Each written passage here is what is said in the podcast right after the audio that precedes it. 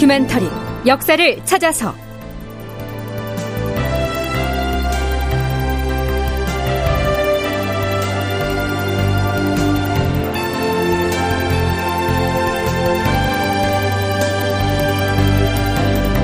제 1127편. 특명 감호론을 반박하라. 극본 이상락 연출 황영선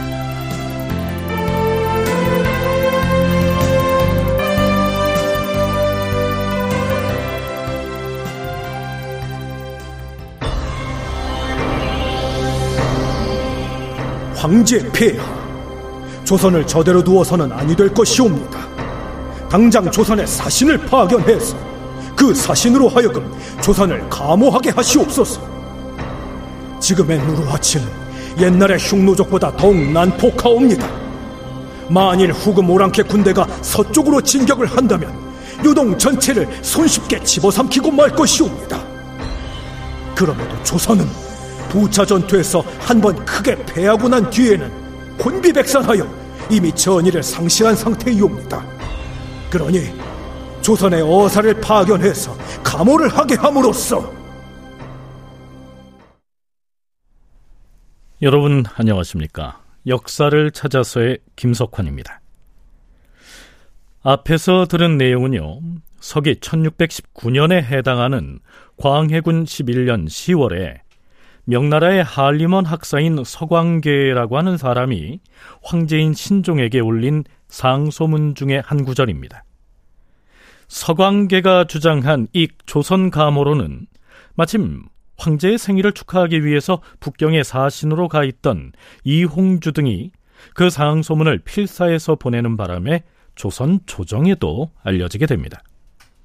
명나라의 요동군문에서 수차에 걸쳐 추가 파병을 요청했음에도 불구하고 광해군의 강력한 반대로 그 뜻을 이루지 못하자 아예 조선 조정에 압력을 가할 수 있는 특별 어사를 파견해야 한다. 이렇게 주청을 한 것이죠.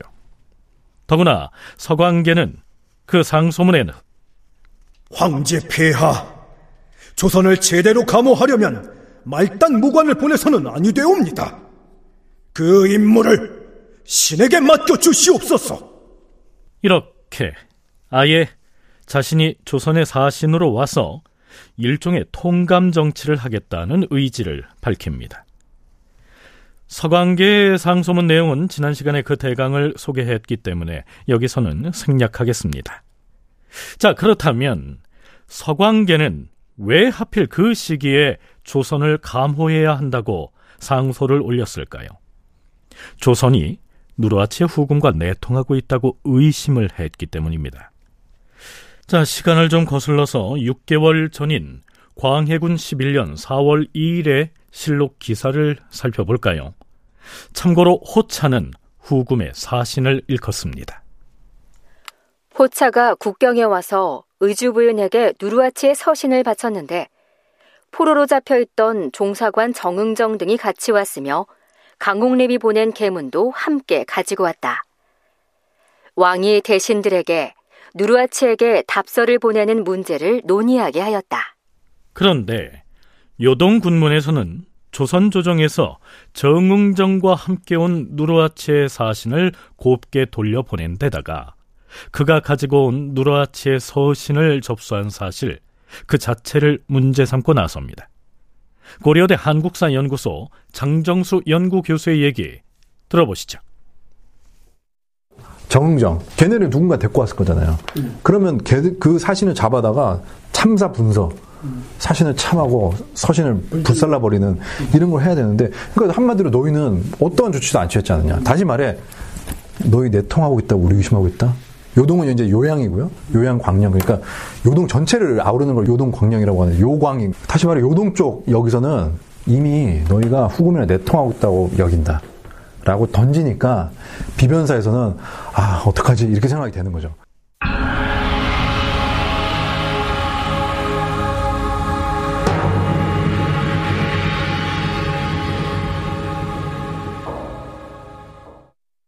그런데 조선에 관한 문제로 서광계만 황제에게 상소문을 올린 게 아니었습니다. 운남 어사인 장지발도 같은 내용의 상소문을 함께 올리는데요. 특히 장지발의 상소 중에는 이런 내용도 포함되어 있습니다. 황제 폐하, 누르와치가 화친을 맺자고 조선을 위협하자 조선의 군신들은 두려움에 떨면서 자국의 안보에만 급급하고 있어옵니다. 겉으로는 아닌 체 하면서도 속으로는 누르와치가 하자는 대로 순종하게 될 것이옵니다. 그들이 후금 오랑캐에게 순종을 한다면 오랑캐의 선박이 거침없이 남쪽으로 내려와서 등주와 내주를 침략하고 더 깊숙이 진군하여 서주와 연주까지 엿보게 될 것이옵니다. 만일 명나라의 중앙조정에서 장지발의 이러한 주장에 동조하는 세력이 늘어난다면 조선으로선 매우 비상한 상황이 아닐 수 없었죠. 사헌부와 사관원의 간관들이 합사해서 편전으로 몰려옵니다. 이게 말이 되는 건가? 말도 안 됩니다. 주상 전하, 신들은 서강계가 상소한 글의 대략을 읽으면서 머리털이 곤두서고 심장과 뼈가 끊어지는 듯 했사옵니다. 당장이라도 황제에게 달려가서 그 앞에서 서광계에게 따져묻고 해명을 하고 싶었으나 어떻게 할 수가 없었사옵니다. 하오나 서광계나 장지발만을 탓할 일은 아니옵니다.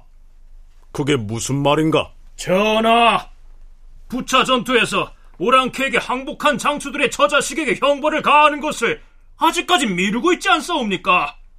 뿐만 아니라 신들의 반대에도 불구하고 후금 오랑캐에게 양간을 사신으로 보내는 행차를 강행하였다가 그 정보가 새 나가는 바람에 간사한 사람들에게 구실을 만들어 주었으니 이것이 바로 신들이 매우 안타깝게 여기는 바이옵니다. 그러니 속히 북경에 진주사를 보내 오해가 없도록 하겠다지 않는가?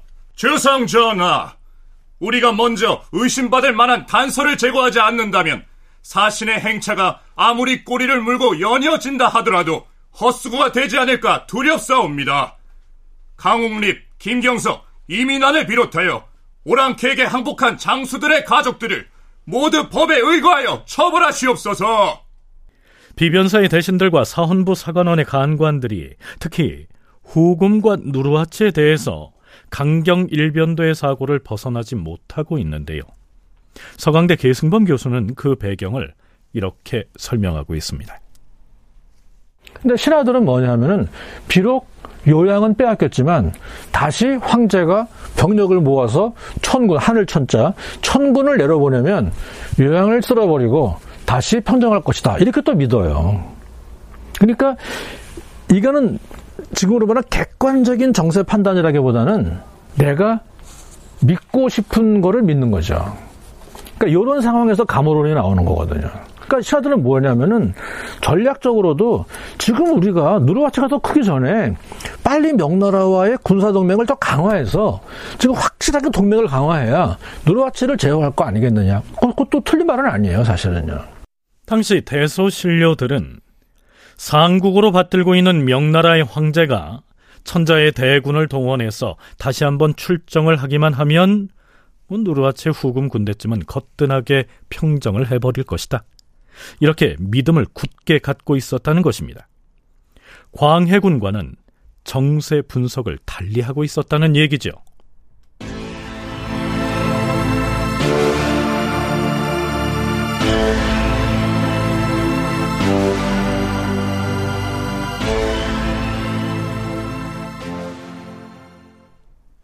광해군은 북경에 파견할 변무사로 일찌감치 이정구를 낙점합니다. 변무사란 국가의 중요 사실이 중국에 잘못 알려질 경우 이를 해명 또는 정정하기 위해서 보내는 특별 사신을 일컫습니다. 자, 그런데 명나라 조정에서 조선 감호론이 대두되고 있는 이 중요한 국면에서 광해군이 특별히 이 이정구를 사신으로 지목한 이유가 있었습니다. 그는 선조 때에도 명나라에 파견돼서 이른바 정응태 무고 사건을 해결했던 경험이 있었죠. 선조 때 명나라의 조사관 정응태는 조선이 일본군을 일부러 불러들여서 함께 중국을 침략함으로써 요화 동쪽을 탈취하여 고구려의 옛 지역을 회복하려 하였다고 임진왜란의 발생 경위를 명나라 조정에 보고하였다. 그러자 이정구는 신숙주 때부터 이어진 조선과 일본의 외교 방식을 설명하고 참으로 조선이 일본과 명을 치려고 했다면 7년간이나 전쟁을 할 이유가 없다는 논리로 정응태를 논박하는 글을 만들었다. 그런 다음 이양복과 같이 진주사로 파견되어서 중국 조정 내부에 조성된 조선에 대한 불신 여론을 바꾸고 돌아오는데 성공하였다. 이러한 경험이 있었던 것이죠. 그런데요, 이정구는 이때 문외 출송의 벌을 받아 도성 바깥으로 쫓겨나 있었습니다. 모든 신료들이 인목 대비를 폐할 것을 주장하며 한밤중에 궁궐들에 모여서 정청을 할 때 거기에 참여하지 않아서 문책을 당한 것이죠. 주상 전하, 신은 과실을 범하여 이미 세상에 큰 죄인이 되었사옵니다. 그리하여 도성 바깥에 머물면서 전하께서 죄를 내리시면 달게 받으려고 하였사옵니다. 하운데 뜻밖에도 전하께서 신을 죄인의 명부에서 뽑아내어서 중대한 임무를 부여하시니 은혜에 감격하여 눈물로 옷깃을 다 적셨사옵니다. 전하, 임금이 치욕을 당하면 신하가 그것을 서력하기 위하여 목숨을 바치는 것은 분수와 의리상 당연하옵니다. 끓는 물이나 불 속에 뛰어드는 것도 감히 사양할 수가 없을진데 하물며 중국 조정에 입조하는 정도야 말할 나위가 있겠사옵니까? 하오나 지금은 몸이 노쇠하여 기력이 쇠하였으니 무슨 정력으로 이 일을 감당할 수 있겠사옵니까? 은혜를 저버리고 이를 그르쳐서 전하께 누를 끼칠까 두렵사옵니다. 배모 문제를 논하는 정청이 불참한 것은 질병이 있었기 때문이 아니었는가? 이제 와서 그것을 가지고 자신의 죄가로 자책할 필요는 없다. 지금 우리나라가 크게 모함을 받아서 그 분통함이 천지에 망극하니 경이 북경에 가서 성의를 다하여 해명한다면 그 공적은 충분히 청사에 전해지고 우주의 길이 빛날 수 있을 것이다. 절대로 사양하지 말고 맡은 바 직무를 살피도록 하라.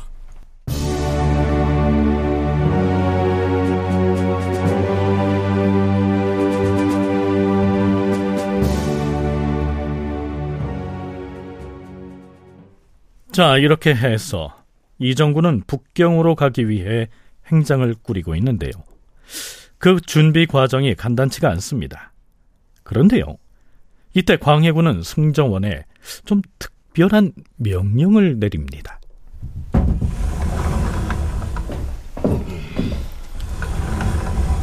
부르셨사옵니까, 주상 전하? 김응하의 사당 걸린 문제로 불렀느니라. 전하, 김응하의 사당을 세우려 하시면 어디에다? 김응하가 힘껏 싸우다 전장에서 순국한 것은 역사 속에 그 어떤 사람에 비하더라도 손색이 없다. 급히 사당을 세워 충원을 표창하라. 사당은 중국 장수들이 지나다니는 의주의 길목에다 세우도록 하라. 김왕하가 누굽니까? 부차 전투에서 좌영군의 장수로서 후금 철기병의 공격에 맞서서 끝까지 싸우다가 장렬하게 전사했던 바로 그 인물입니다. 이때 도원수 강홍립과 부원수 김경선은 싸우기를 포기한 채 중영군을 이끌고 일찌감치 높은 언덕으로 올라가서 피해 있는 상황이었지요. 그 때문에 광해군의 이른바 밀지설이 널리 유포됐었고요. 서강대 계승범 교수는 나라 안에서 전쟁을 할 경우에는 국왕이 장수에게 직접 명령을 하고 지시를 하지만 나라 밖에 파병됐을 때에는 지휘자에게 일임하게 돼 있다고 얘기합니다. 전통적으로 그래 왔다는 것이죠. 국외에서 하는 전쟁 경험과 상황 판단은 야전 원정군 사령관에게 일임하는 게 조선 왕조의 전통이자 관례였어요. 그리고 원정을 나갈 때는 왕이 직접 불러서 술로 따라주고 그래요. 그때 무슨 말을 하냐 하면 멀리 있는 곳을 구중궁궐에서 알 수가 없으니 경이 잘 가서 현지에 잘 가서 나라에 피해가 없게 잘 알아서 판단하시오. 이거는 싸울만 하면 싸우고 싸울만 하지 않으면 잘 알아서 판단하라는 거예요. 그러니까 광해군이 강홍립을 보낼 때에도 실록엔 정확히 나와 있지 않지만 뭔가 강홍립을 불러서 술도 따라주고 뭘 했겠죠. 그럼 그때 무슨 말을 하겠느냐? 제가 볼 때는 세종이나 세조나 성종이나 이런 사람이 했던 말을 똑같이 했을 거라는 거죠. 그럼에도 불구하고 명나라에서는 광해군이 도원수 강홍립에게 미리 항복을 하도록 밀지를 내렸을 것이다. 이렇게 의심하는 기류가 있었다는 것이죠. 그런데다가 드디어 조선에 대한 감호론까지 터져나오자 광해군은 후금과의 전투에서 가장 용감하게 싸우다가 전사한 이 김응하의 사당을 세우게 함으로써 후금과 내통하고 있다는 등의 의심을 불식시키려고 했다. 이런 얘기입니다. 광해군의 그 전략은 성공적이었습니다. 2년 뒤인 광해군 13년 10월 25일치의 실록 기사에는 이런 내용이 올라 있죠. 주상 전하, 김우아가 전장에 나가 용감히 싸우다 전사한 그 충렬에 대한 소문이 드디어 황제에게까지 보고되었다 하옵니다. 황제께서 특별히 조서를 내려서 김웅아를 표창하셨을 뿐 아니라 또한 그의 처자들에게는 은을 하사하였사옵니다. 조서의 내용이 아직은 알 수 없지만 만약 김웅아가 이 사실을 알게 된다면 반드시 땅 속에서도 감격하여 눈물을 흘릴 것이옵니다. 전하, 황제의 조서를 받드는 것은 일의 격식이 매우 중하므로 여권에게만 그대로 맡겨둘 수는 없사옵니다. 직서를 맞이하는 절차도 예조로 하여금 미리 대비하였다가 성대하게 거행하게 하시옵소서. 기쁜 일이로구나. 빨리 의논해서 처리하도록 하라. 그러나 황제가 김응하의 죽음을 기려서 조서를 보내온 것은 한참 뒤의 일이죠.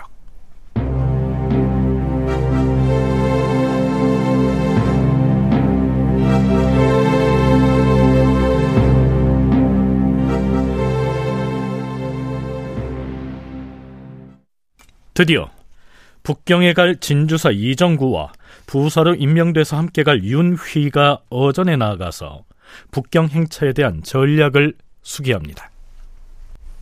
전하, 신이 서광계의 상소문을 다시 한번 꼼꼼히 읽어보았사온데 상소문에 쓰인 말이 매우 교묘하고 음흉하옵니다. 지금 요동 일대에는 우리 조선에 대한 이런저런 유언비어가 가득 퍼져 있는데 그는 그 유언비어들을 사실로 간주하고 우리를 의심하고 있사옵니다. 그렇사옵니다.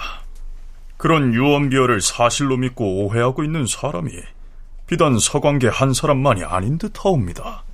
하면 황제에게 올릴 주문은 어떻게 작성해야 하겠는가? 지금 승문원에서 작성해 놓은 초안에는 서광계가 올린 상소의 내용만을 거론하면서 해명을 하고 있는데 마치 누군가의 진술 내용을 그렇지 않다고 해명을 해 놓은 것 같기도 하고 또 오로지 그의 말을 공방만 하고 있는 듯하니 이렇게 되면 서광계가 우리의 적이 되어버리옵니다. 그리 되면 서광계를 지원하는 모든 관리들이 분분하게 일어나서 우리를 공격하게 될 것이옵니다. 그러하옵니다. 지금 작성된 주문의 초안에서는 서광계 말고 장지발의 상소 내용까지를 포함하여 반론을 하고 있는데 서광계와 장지발의 이름을 직접 거론하며 비난하는 것은 도움이 안 될 것으로 사료되어 옵니다. 다큐멘터리 역사를 찾아서 다음 시간에 계속하겠습니다.